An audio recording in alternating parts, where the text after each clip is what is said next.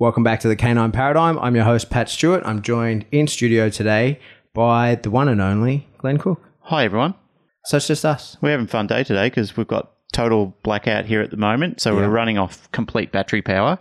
We've got people cutting trees down outside the front and Mm-hmm. they've, uh, yeah, they cut the street power off. So we've tried something different. We're on a different interface altogether. So it might sound a little different, Who knows? I'm going with it. there was some swearing in the setup as well. There was, but we've managed to sort it out and it looks like it's all under control and the show is going ahead. So here we are. Yeah. So what are we talking about? Today, Can I just say I feel weird. I'm not wearing headphones because we only have one output, and I thought I was going to be fine. it does feel a bit weird, doesn't it? it's really weird. when you can't hear yourself talking in Yeah. on the actual air and there's no feedback, it does feel weird. yeah, this is just how you would have a normal conversation, but it feels really strange. If I was a good mate, I'd actually take my headphones off and join you, but I guess I'm you're not, gonna. I guess I'm you're not, gonna. Um, maybe if I just put them on my head, kind of. Just put them on your head so you've got Like the feeling. this. Yeah, Yeah. So it doesn't muff your ears. Then you've That's a got bit the better. you've got the sensation. That's a bit better. Sorry, I cut you off. What are we talking about? I think a good thing to talk about is because we've had some really good feedback on the show. Mm-hmm. We've been getting people message us and talk to us, which we're always encouraging. Mm-hmm. And you had a message the other day from someone saying, Hey, man, thanks for some of the messages that you're putting out in the show because there's been times in the industry where I felt chewed up and spat out, and I've Yeah. been feeling like throwing it in and just getting rid of it altogether. So, on hindsight, I'm getting similar messages from mm-hmm. talking to people. I thought what we could do is actually talk a little bit more about that, about the mm-hmm. actual burnout that can happen. We've talked about it with guests on the show. I've talked about my own experiences. I don't think we really need to keep talking about the whole burnout syndrome, but what we mm. can talk about is things that you can do to improve your health or mental health or the way you feel about where you are and what you're doing, and things that you can do to limit your contact and exposure to people that are creating those problems for you. Yeah. I think definitely after having Jazz on, I I guess it's kind of a good news story, right? She's doing so well. And I think a lot of people, well, I, I know I was contacted by numerous people that were sort of a little bit inspired by that and um, were happy to hear because it, it doesn't always go that way for people in dogs, right? There's a lot of people that enter the industry sort of bright eyed, bushy tailed, and then just get, get fucked over and chewed up and spat out by, by, by veterans. Yeah, exactly. There's well, there's a lot of people who just tell you that you shouldn't be doing it, and your work. They, I guess, the message they have is that your work is ugly, mm-hmm. and it's going to be ugly at the start. Anything that you start a trade off in is not going to look pretty. You're not going to look like a seasoned professional when you first get into it. And I think that's the frustration people have is that it's kind of like the stigma that models have when they presenting something and they look super slim and they've been working out the whole time. Then they get their hair and makeup done by industry professionals and they're strutting up and down, and young girls see them, and all of a sudden they have body images over that because they think that's how normal, healthy women should look. Mm-hmm. I'm not going to shame the whole model industry. I'm not going to turn this into one of lost- those things. We just lost our model. Yeah, we just yeah we lost the whole model audience. So um, we've just lost all our sponsorship money by Dolce and Gabbana, and I wish. You know, when I was an apprentice, the guy I work with, Mike, he uh, his wife was in advertising, she, um, and she did a Dolce Gabbana big. Um, I don't know what she did for them, did something, but ended up with all the product, um, which were these sunglasses. And so me and Mike got all these Dolce Gabbana sunglasses that were like really high end fashion women's sunglasses. so, because she was just done with them, and uh, we used to wear them as safety glasses on building sites. So we Nice. had these like four hundred dollar glasses. Mind you, this is how stupid I am. I was an apprentice earning one hundred and seventy six dollars a week, right? So I probably should have just sold those glasses and and got some money. Where'd they come from? Just off the back of a truck? No, that they were the product used for that the photo shoot for the advertising that Yep. Mike's wife did. So hmm. she kept all the product. That was regularly the deal. Like we ended up. I mean, we got some stuff from her that was decent. Like that we didn't just destroy. Like I think I got a watch out of her one time or something like that. But uh, yeah, the Dolce Gabbana sunglasses, and people would come onto our building sites, and we'd be wearing these ridiculous big women's sunglasses as um, they're just destroying them, like using. Um, Angle grinders. yeah, and- you, yeah. As you do when you're wearing Dolce and Gabbana. Fucking idiots doing. and we just played we, we were churning through them because I had we had like six pairs. Anyway, that's my segue. I'm sure they just make all those items in a shop in China somewhere. And Well, I heard a- somewhere that almost all sunglasses are made in the same factory. They're hmm. all the same thing. Yeah, they just smash a big stamp on there and go, "Oh, that's These that." ones are twenty bucks, and Yeah, these and- ones are four hundred. yeah, and they make them in a different room. Yeah. Yeah, Well, not even. They're probably Not made even, in yeah, the they same just- the same room. just throw them in a nice velvet case and say, "Okay, four hundred. All right, so we we ful- fulfilled our obligation to say Dolce Gabbana as many times as we we needed to, so we can move on. So yeah, they can sue us now for No, they're going to pay us now. hopefully.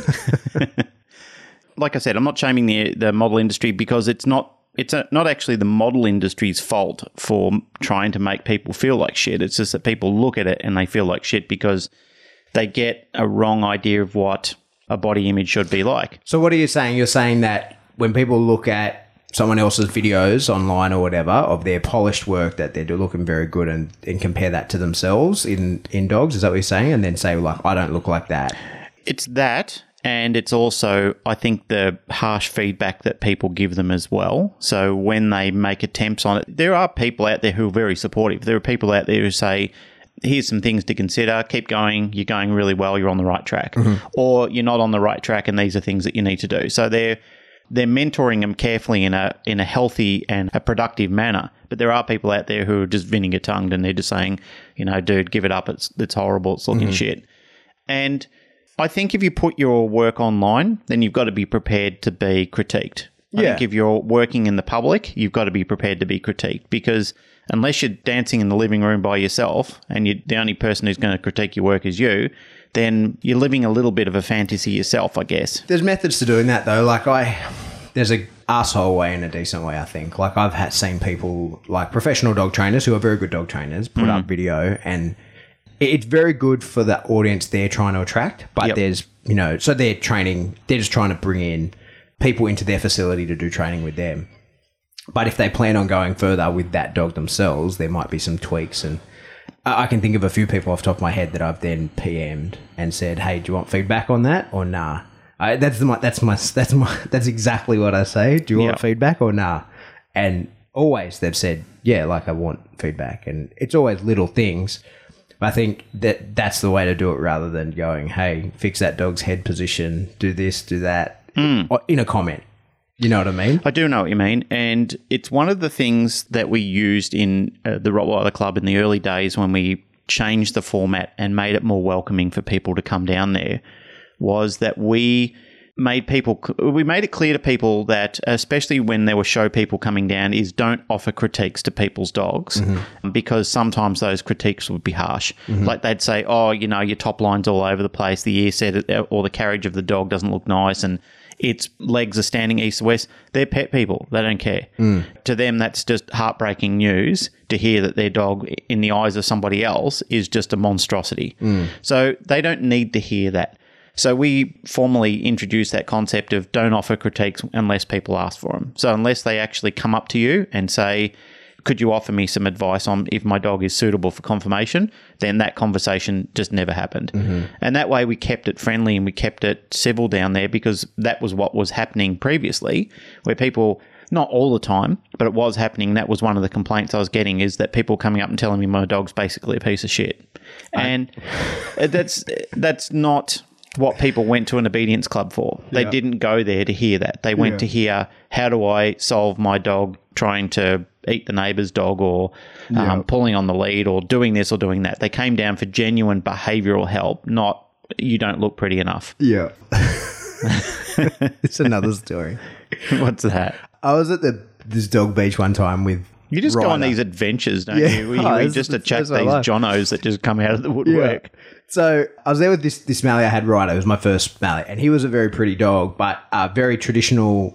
Fit the standard of a Mallee, very nice. Black face, dimples, black tail on his, on, black spot on his tail, the whole lot, perfectly formed body. Yep. And um, so I'm there, and there's this woman. She had a Tervuren, and she she says, "Oh, Malinois." So im- immediately, as soon as someone knows what kind of dog that is, you sort of strike up a conversation. We're talking, and he was very well trained at that point, and was doing some really cool stuff. Right, all kinds of positions, and I could send him away to go get on stuff and throw his ball, and let him swim out to get it, and not quite get it, and come back, and then go out and get it. I'm doing all this stuff while I'm just chatting with this one because it's hmm. what we do. And she is carrying on about how good looking he is, right?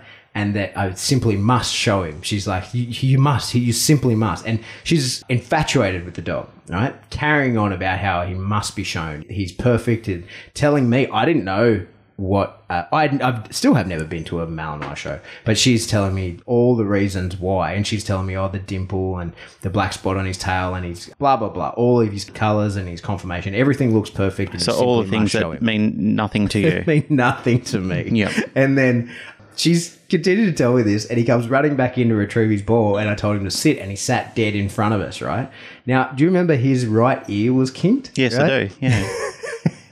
so it didn't stand up ever. And I, I thought she was going to vomit when she saw it, right? She's like, oh, d- d- does that ear not stand up? I said, well, it, it can. He just has a hard time doing that. He's got like a kink in the cartilage and it, it, he has to be really highly aroused to, to get both to stand up. Would she just gasp and say, "Oh my god, he's a monster"? She, she just went dead still and basically looked at me and says, oh, that's a, that's a birth defect. That's a deformity. Oh, eu- um, euthanasia! The euthanasia that beast immediately. Yes, just just go me- and just go and belt him on the head with a hammer yourself. Yeah, told him told me that he, he should be desexed immediately because that was a genetic trait that he'd pass on. And I was like, well, I, I- I agree that he shouldn't be bred, right? He wasn't a strong dog, so I'm not. We're not going to go down that line. But I was like, I'm not sure that that is a genetic trait. Like he's got a bend in the cartilage in his ear. I'm not sure that that would be passed on. Wow, I'd hate to be have my testicles Yeah. removed just because Yeah, my ear was slightly bent, deformed. right? And I'm hmm. like, and this is this is one of the my early. I was before I was really into dogs. He was just a pet I was still in the army. Like I, um, this is one of my earliest. It's a congenital with- defect. It's not known as a genetic defect. Yeah. It's usually something that happens. in the womb, right? In the womb, it yeah. Just it's been it's got a bend in it, and like It can even happen when they're um, puppies, and Yeah. you know, like they can play with litter mates, and litter mates can damage the cartilage. yeah, which could have happened because he was It adult could dog when. I got him. Yeah. Anyway, um, so he's sitting in front, and I kind of go to him like, I like it. It's like his little Nemo fin. Like it's how I can pick him in a lineup. Like he's got one ear that stands up straight, fin. and the other one that goes up and then kinks out to the side. Like I Yeah. like it. And she was like, Oh no. Absolutely Dreadful, not. disgusting, Yeah. beastly, And basically, ghastly. basically that was like the end of the conversation. She couldn't Yeah. stand to be around anymore and left. Hmm. And I was like, "What the fuck just happened here? This is outrageous." Aren't we fortunate as human beings that we're not judged on our appearance or our social Aren't we, standings? Glenn? aren't we? Well, kind yeah, well, that's yeah, that's a point. Let's not go there. Yeah, We'll just lose everybody. that's what we're even talking about. Yeah, so Feedback. talking- yeah, feedback, feedback from from people who are who are in the industry who are feeling like it's time to cut ties or give it up or throw in the towel. Hmm. I mean, look, if you if you need a break from it, if you genuinely need a break, then take a break. And sometimes there are people who are in any industry, like they've started off enjoying a role in any job. It was their dream job, found out it wasn't the, entirely their dream job, and they've started down the pathway of something else. That's fine. There's no problem or no failure in walking away from something that primarily makes you feel quite unhappy. And if mm. you do, then leave it. You know, I mean, you're a long time dead, so you might as well find things that you actually find heart and soul joy in. If you are finding that you're actually experiencing some pretty severe thoughts about what you're doing, like you just sad getting up in the morning and you hate your life and so forth, and go and find someone sensible to talk to, like go and find a, a health practitioner to let them know that you're not feeling 100% about the way you're dealing with things at that point in time. Because there's people in the industry who have, they've experienced quite a high degree of bullying before. And- Bullying? Bullying. Yep. They've been bullied quite systematically. So they're they're actually in a stage where they just not only do they hate doing their job, but they just hate their their existence, which is mm. very unfortunate. And they're damn good people too. They're people that I've spoken to and they've said I try and encourage them not to spend too much time online and don't look for feedback from the wrong type of people. Yeah, yeah. It's a tricky one. It is a tricky one. It is, a, of course, it's a tricky one. sort of exactly as I was saying, like if you're going to put product out there, you're trying to attract customers, hmm. right? And other dog trainers are not your customers. So they're the ones that are going to give you that critical feedback or bully you, as you say, and, and that sort of thing. And they're not the ones that you're after. I find this with guys in the army, right? So, like, you get out and say open a gym, and you then use the brand, right? Like hmm. the the special forces brand or whatever, and other guys looking at that and like, look at this piece of shit. Like, look at him carrying on, but you're not his market. Like, Yep. and he's entitled to use the brand. He's he bought in. He like he earned it. Yep. But then people who are like, look, I can't believe he's carrying on like that, and you he's got sort of so that you can see that some people have kind of sold their soul a little bit playing it, but they're not the market that you're, you're going for. So you, you sort of it, it's very difficult. It's a very uh, I'm so you, s- I don't know if you can see where I'm going with it, but when someone's putting out content, it's not for other dog trainers to review. That's why it's to gain followers and customers that are are much worse than them and are, will benefit very much from them. And that's why, like I say, with people who I've given feedback to, I do it via private message and ask them if they're interested in any feedback or whatever. Um, and I think I have actually when, when I said use my saying, do you want feedback on that or nah? Just got back to nah. it's like cool, no worries. Yeah, I guess Because I want feedback on stuff like that. and so do I at times. Look, I've had advice from people before where they've said that they found some of my advice a little harsh, mm-hmm. and in the past, I would have thought to myself, "Look, just harden the fuck up." Mm-hmm. That's what I would have thought. But we're all different, and I guess that's as you as you mature and you look at things. And I've I've told people before. In many cases, I'm a bloke with a pocket full of rocks standing in a glass house. so I'm not I'm not saying that I'm perfect and others aren't, and that's not what the message is. It's not about me being righteous and evangelical about this message, because I've certainly been harsh on people before, and I haven't realised the impact that the message has had until people have spoken up, until they've until they've reached a point of comfort or bravery that they've plucked it up and said, "Dude, you said something to me. It shattered me." Hmm. And I've had to take that on board before. I've had to think, "Yeah, wow, I didn't actually, I wasn't." In tune enough at the time to realize how brutal I was with the message. Mm-hmm. So sometimes it's less about brutalizing people and more hearing what they're asking for mm-hmm. rather than just listening with the intent to reply and waiting to smash them down with how you think it should be. Yeah. You know, I think what people could say is consider this. You know, that's looking okay. What are you what are you trying to achieve? What's what's your outward goal? And consider possibly doing this, that, and the other, rather than saying, honestly, it's it's looking horrible at this point in time, Yeah. which is not very helpful. a um a really good friend and mentor of mine many years ago told me something. We we had this pistol coach come in, uh, like a professional guy, come in to teach us pistol shooting stuff, and he was very very good. And then we had this. We were instructors for this other course, and he came in on the pre week to help us get ready to teach these other people. Um, civilian guy, and uh, we did an actual shoot in it, and I way way outshot this guy way better. And then he comes over and he starts critiquing my shooting, and I just was like, "Are you for real?" Uh, I, well, I didn't say that to him, but I was clearly just like, "Yeah, yeah, yeah, yeah, yeah, cool, mate. Keep moving. Like, tell your story walking. Yeah. I just outshot you. I'm not about to listen to you, right?" And uh, Griffo comes over to me and he goes, "Do you know even Tiger Wood has Tiger Woods has a coach?" And, I, and I, was, I was like, it, it resonated with me because he's like, "So what if you can outshoot him? He's here. We're paying this guy to make you better. Now maybe you're better than him already. That doesn't mean he can't make you better." And that stuck with me very much as for as well. So I always like I love taking advice from people, even if there are people who haven't been able to achieve what I can do, but they can still see what's going on. They they might be able to give me awesome feedback. 'Cause like I say, every every single person at the Olympics has a coach that got them there, and their coach is probably some fat old has been that never achieved anything even close to what they did. But they understand the mechanics of the movement or whatever it is, you know, whatever nuance that it- it's at Yeah, and that's right. you got to take feedback from those people for sure. So it, it's a fine line between telling people to fuck off because you have no, you've achieved nothing and I'm achieving something. Yeah, hundred percent. I mean, if people can genuinely see how a movement should be played, and they have, I mean, there are coaches that have never stepped foot in the ring. Mm-hmm. You know, they've never actually achieved much themselves, but they know, as you said, you put it well, uh, quite well. They actually know the mechanics and the structure of it. They know where you should be placing Yeah. your body or your, your instrument, whatever you're doing on the field. They actually know how it should look. And sometimes just having that person there, we used to video each other doing obedience quite some time ago. And a lot of people actually have mirrors up in their training centers. Yeah. So they put mirrors up so they can actually watch themselves working and they can see how their movement looks. Because if you can't see that, if you can't at least be critical enough to look at yourself and saying, "Holy shit, I didn't realize my body language is communicating something entirely different to the dog."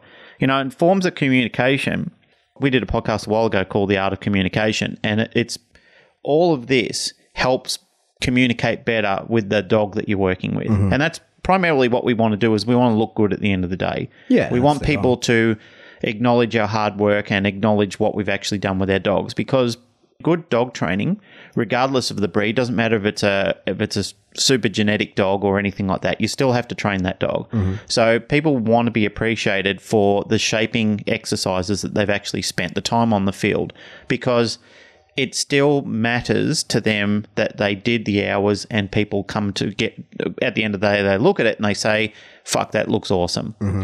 Good work is good work. But Yeah. the thing is with bad work is that either people are oblivious to it. They don't know they're doing it or they do know they're doing it and they're lazy and they don't care. Mm-hmm. But if they're sensitive to being critiqued sometimes i have to tell them be careful of the person you're asking for critique from. Yeah. there are certain i mean and i'm not making this a racial thing as well but there are certain cultures that are less for example it's it's broken in in translation. So mm-hmm. p- some people will talk to you and they will tell you a way that they know how to communicate with you. However you'll find that horrendously confronting when they say it in their their language and their tone because mm-hmm. they don't realize that what they said was offensive. Mm-hmm. Okay, so some somebody will ask you a question, they will respond to it because that's what they under, understand in broken English and Well, in- I think often I know exactly what you mean, where their language skills don't allow them to have to use enough words to spare your feelings. Exactly. They only know the words they know. They might, you know, there's ten ways you could say the same sentence, but they only have the one way, and so you're getting it that way, whether that's going to upset you or not. Hmm. Yeah, it, well, it is. It's a cultural thing, and I mean, even the way they talk to each other in their own mother language, it's Yeah. they're used to it. They're conditioned to it. Yeah. it's the it's the neighborhood they grew up in, and they understand that's how you talk to people when you're dealing with certain things. To be honest, and this is not a direct reflect on anybody who has been impacted by somebody's shitty behavior.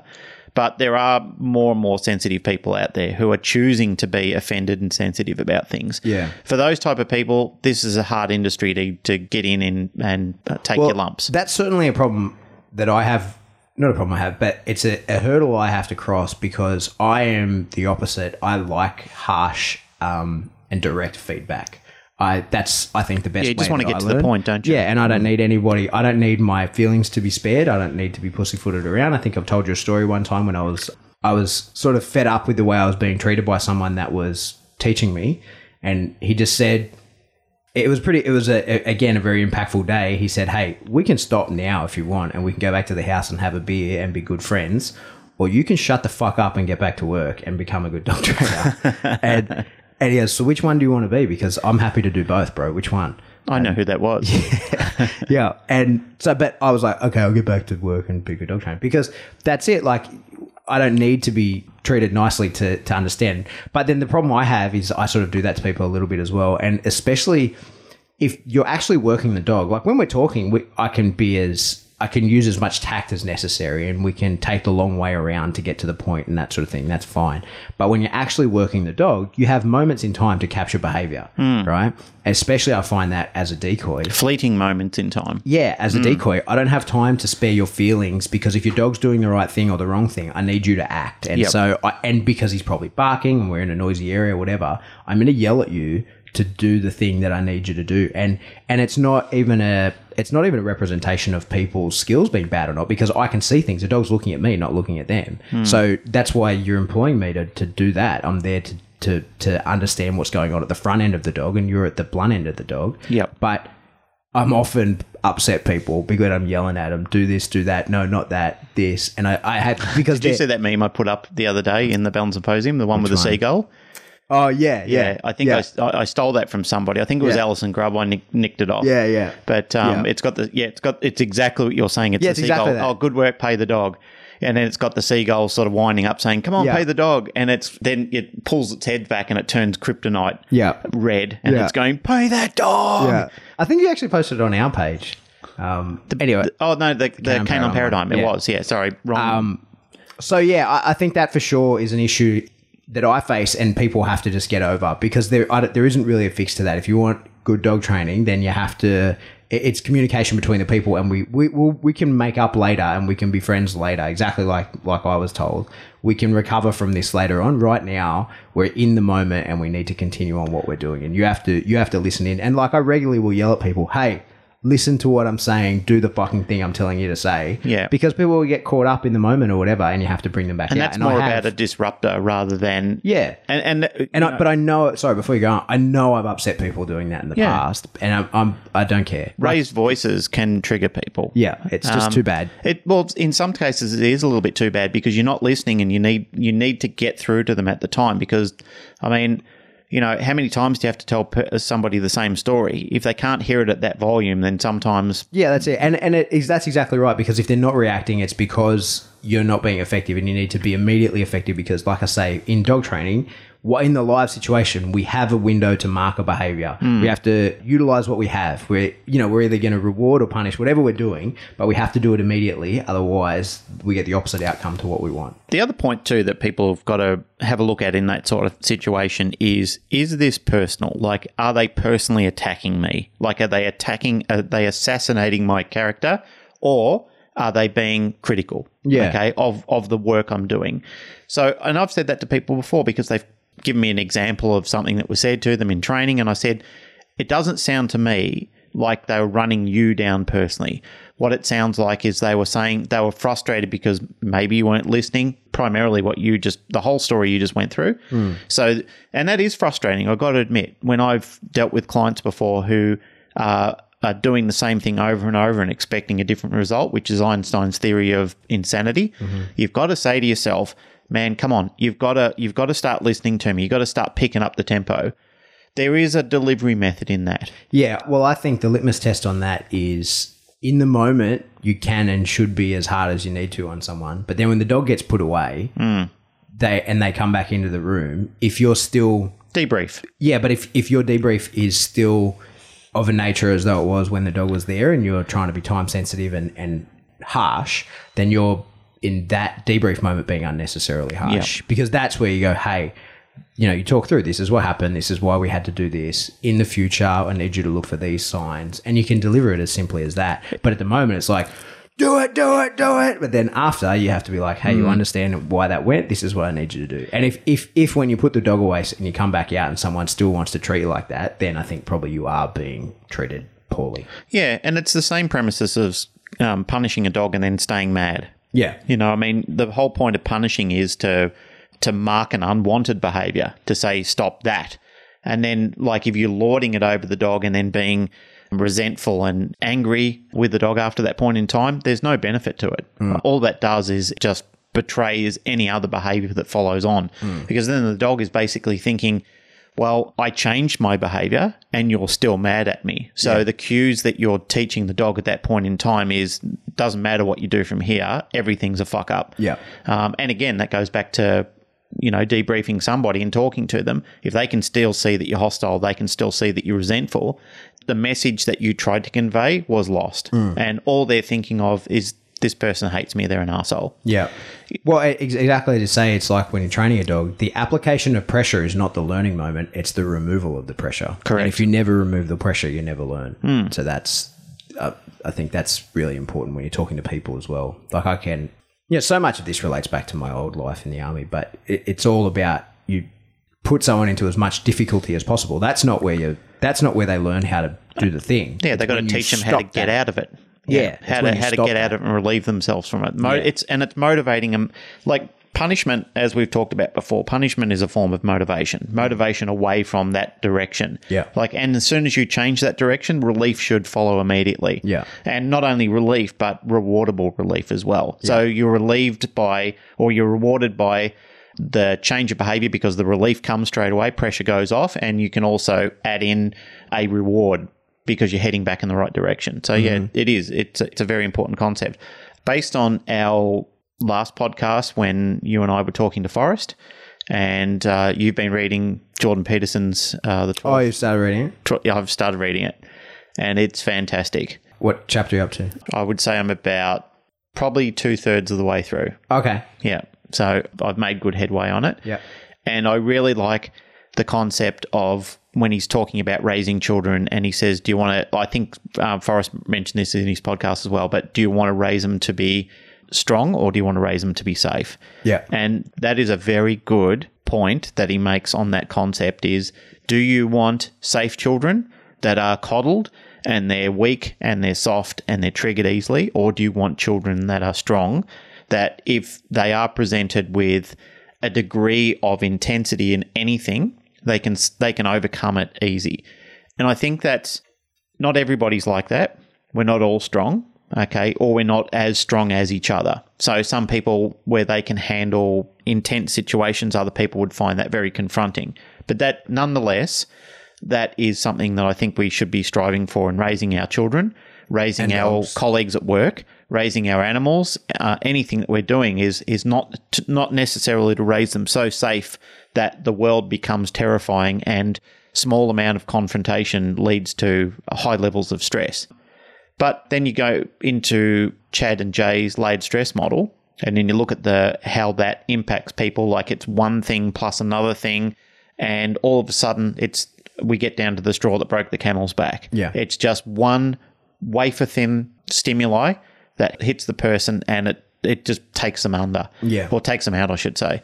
Yeah, I think that everybody and everything has a bandwidth of capability in everything they do, and I think that that strength thing is is um, no different to that. So, in every dog you're raising and people you interact with, like there's a bandwidth of how much they can put up with, and your bandwidth is different to my bandwidth. We all have the same bottom point, but we all have a different starting point, right? At top point, I mean. Um, Yep. And the goal with everybody is to get that as high as possible because you can control that you can't control the outside world. You mm. can't do that all the time. And that's what I've, you know, how many podcasts have we talked about where I just carry on about that's what I like to do to dogs now. I'm less into training them young and training them to do things. I'm just more about making them tough and showing them how strong they are and getting to the absolute top of that bandwidth of capability and Yeah. strength. Because in training, I control the environment, I control everything, but in the real world, I don't. So I'm way better off putting as much into the as much stress into the training as possible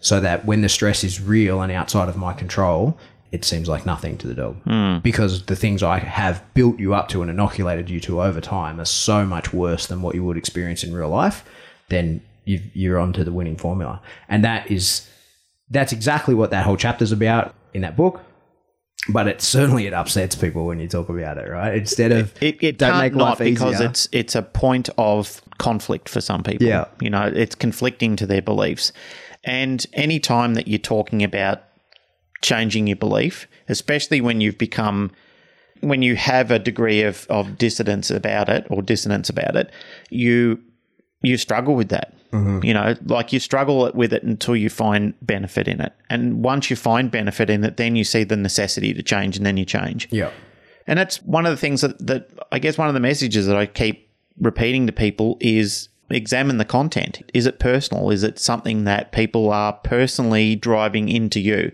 Like are they are they attacking you personally or were they critiquing the work? yeah You know, and if they were critiquing the work, then learn how to swallow it up a little bit and say, okay, maybe you can just talk to the person openly. Maybe you can even, you know, like if if personal confrontation is is too confrontational, maybe send them a pleasant email and just say, hey, really enjoyed your feedback. A couple of points personally for me is that I found some of it a little hard wearing. I felt that it was character assassination, but it may not have been. But love to talk to you about it more. Hmm. Now, depending on the person you send it to, some people will sit back and analyze that and go, "Okay, yeah, that's that's reasonable." Or other people might go, "Have a fucking How dare you. Have a look at this John O writing to me." Yeah. Yeah. And, it, and and attacking my character of my presentation because after all I am a, a master trainer and yeah I'm, uh, am entitled to a degree of audacious behavior. I guess the thing is as well, like we we're sort of regularly talking about what we're going around now is people putting up on social media or whatever video content and getting feedback, right? That's Yep. sort of what we're talking about. And I think you just have to examine why you would put anything up anyway, and then and consider the context that somebody else has put it up. I think that's so important because, like I say, if they're trying to just attract business for their clientele. It's not your business what they're doing. They're like, and that's why you can ask, "Hey, do you want feedback or not?" And if they may or may not, like, it's none of your business. If their if their clients are happy with turning up to them and they're not doing anything shitty or unsafe, you know what I mean? Then what? Why is it any of your business to give feedback to it? And like I say, I think that a lot of people. uh, It it depends on who your clients are, the content that you should put up, and and why. Like you have to have an end goal. Like when you're putting, here's me training a dog. Like what's the end goal in posting this? What am I trying to get out of that? Am I trying to get? Am I trying to get business? Or am I trying to get likes? Yep. Or you know what I mean? Like I think people need to know that before you put everything up. Like what is it? Like you know, lately I, I'm putting up a bunch of videos of Remy, but it's because I'm just teaching him some new behaviors, and I want to show like here's something he's just learned, and and and give us sort of a. Uh, an insight into how he's learned that. But it's also part of your business model. No, that's I exactly mean, right. That's leading- exactly right. You're showing people what's achievable, what you can do with your own dog. I mean, it- there's an old saying is a mechanic's car is usually a piece of shit. And and that's not what you want to sell. You don't want to be the type of dog trainer that is dictating how to train dogs and yet you've got a very poorly behaved dog yourself. I mean, it doesn't speak volumes of you where you're we used to have a concept at ADT where you were welcome to bring your dog down to training mm-hmm. if your dog behaved mm-hmm. because there was nothing worse than selling a product and having your dog having to be told 50 times during the lesson to drop going over and trying to beat up other dogs Yeah. showing all the behaviors that you're telling other people that you're there to fix. And you possibly can. You can be that coach. You know how to do it yet your own dog is terribly behaved. So we used to say to people if that's your dog, leave your dog at home. Yeah. We don't want your dog down there. You might be a super coach, you might be a great presenter, but if your dog is an angry, resentful ball of hatred that just wants to beat up on other dogs or won't listen to you and is is disobedient for various different reasons, don't come to training. Don't Yeah. bring that or don't bring that dog to training. Yeah, don't show it off. And it's, I mean, and I like, to, I do like to see the fact that trainers can coach people and they can be coachable. They can train their own dogs to do things, mm-hmm. you know, and I like that. I think that's nice. It, it gives people the premise that you can take a young puppy that knows nothing and you can shape it through a career of training and into sports and activities or even just for general obedience at home. Yeah. Lifestyle obedience. Yeah. I don't think it's necessary for everyone to have a super highly trained dog to know how to get them there, but damn it, it's better. Much better. you know what I mean? Hey, hey, just before we go on, I just want to um, shout out to Preston Henshaw that's Oh, yeah? down in Victoria because he's a massive fan of the show. And I was down in Melbourne on the weekend with Brent and Kat. They had a balance symposium get together. Oh, yeah.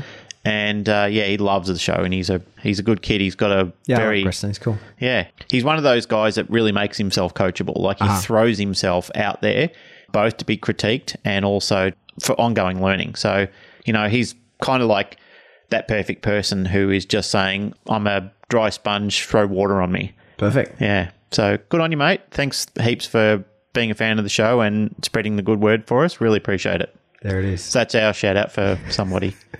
How much did he pay you for that? 50 bucks. Mind you, I had to shake him down behind the shed to get it. It was, it was worth it. Yeah, well, we we may as well make some money somehow. Yeah, Dolce well, and Gabbana it was- haven't come through with that contract like I they was just promised. pissy. It was all in coins. Like I had to pick Turn it him up upside and down yeah, and turn him shake him. upside down, and, and you know, like it was a five dollar note here and a couple of two dollar coins. It was terrible. Oh dear. One thing that I was just kind of thinking about when we are talking there was that I think that in dog training, just because of the, the messages that we got after Jazz was on and that, and people talking about the industry being hard on them and difficult on them, and I think that one thing that I know for sure about myself is that your goals have to be achievable by you, right? Yep.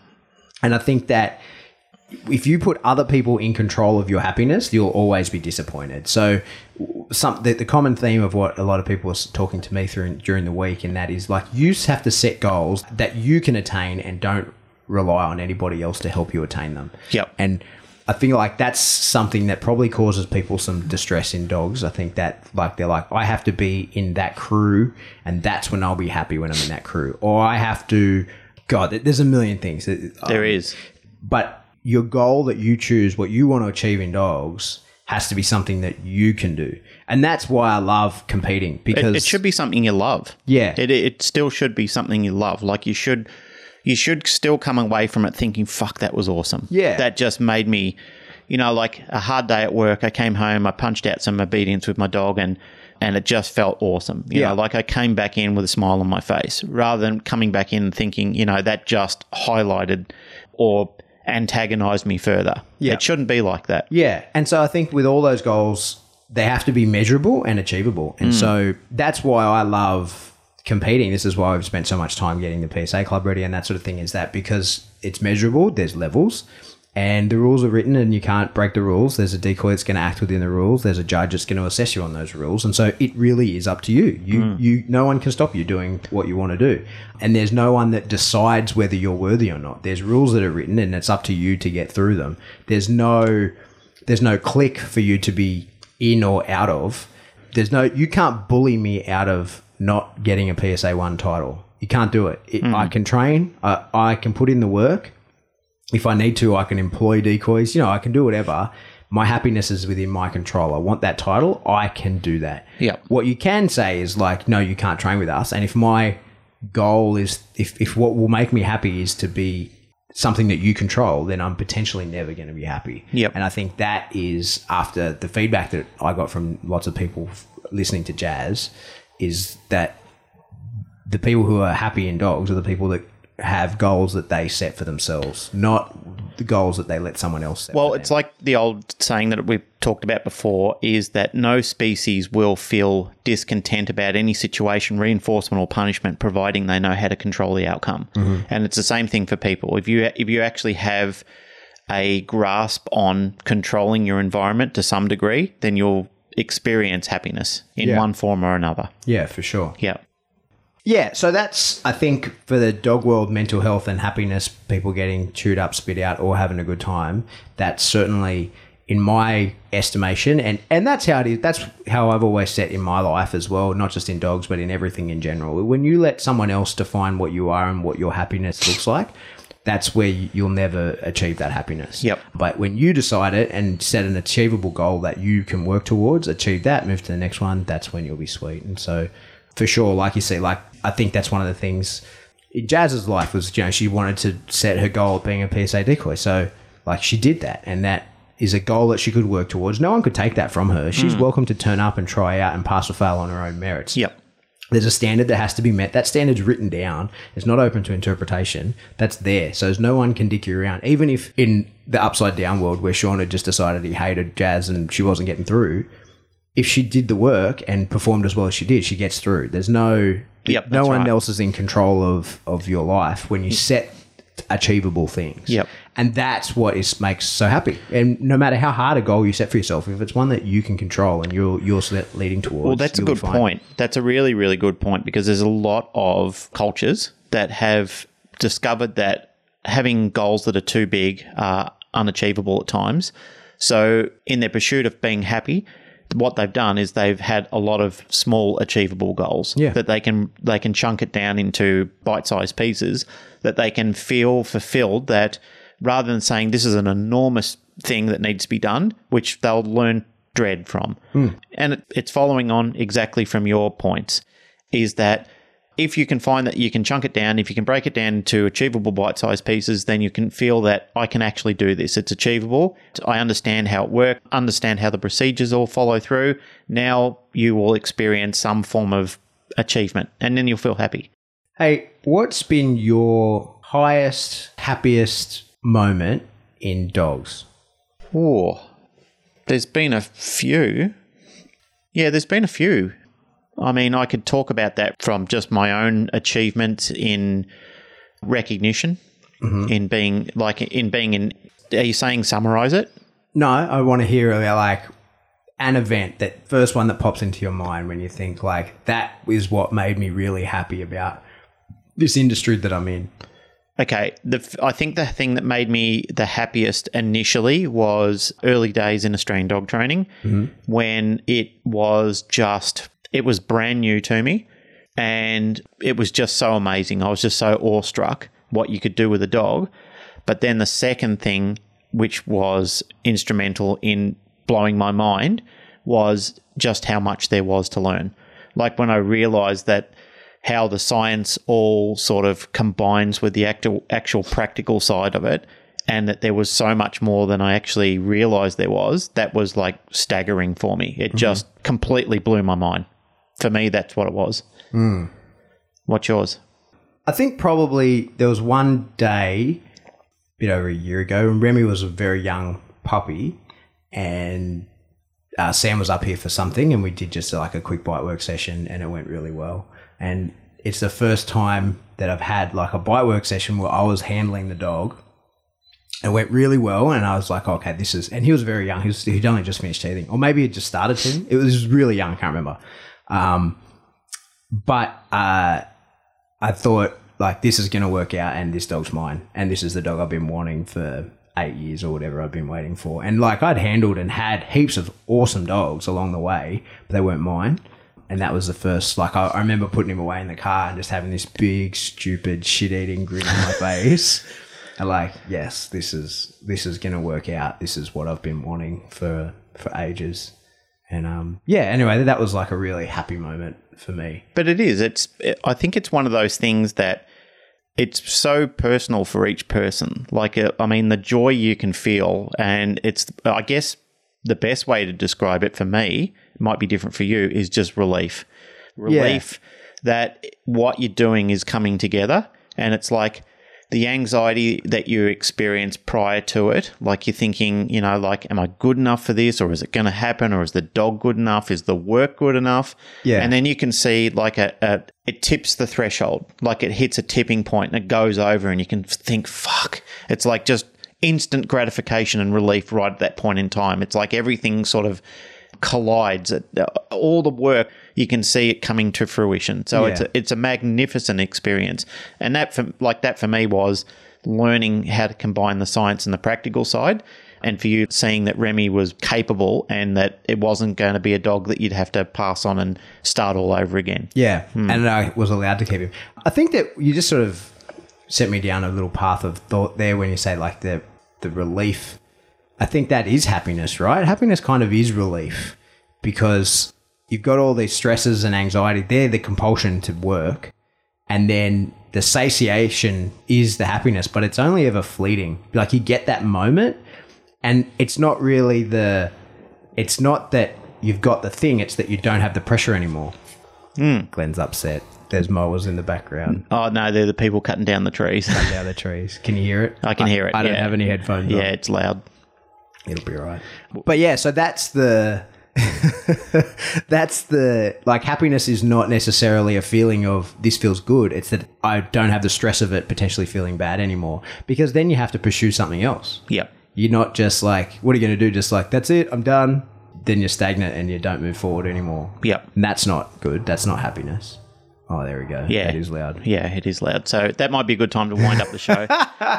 so, uh, look, I know it's a deep subject and I don't really want to rush through this. I didn't have any ambition, but I've actually got to go and train a dog that's biting people. So, Oh, dear. um, so yeah, it's actually turning up here and it's working with my staff. So they need me to guide them through the process because they haven't actually worked with a dog of this sort of.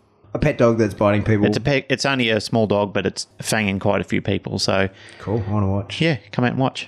All right. Well, let's wrap it up. Yep. That's um, that's it for a short episode of the Canine Paradigm done in the dark with no power on a portable recording device with no specific topic to talk about. Just talking about the messages we got through the week. As always, if you like what you're hearing, jump onto whatever subscription service you download us from. Like, share, subscribe. We're on Spotify now. Yes. Which is a um, Big achievement. uh, it is actually because they they you can't just put that on Spotify, right? No, They- they, they actually personally approve each application. Mm-hmm. And that took us about three months to get on Spotify, but we're on. So I got a notification saying, Thank you, welcome to Spotify. Um, you've been approved. that's pretty cool. Yeah, I was Um, pretty happy. So jump on Spotify, have a listen. See, tell me if it sounds any different.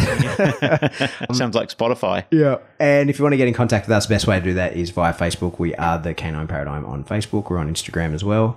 And that's it. Glenn, music.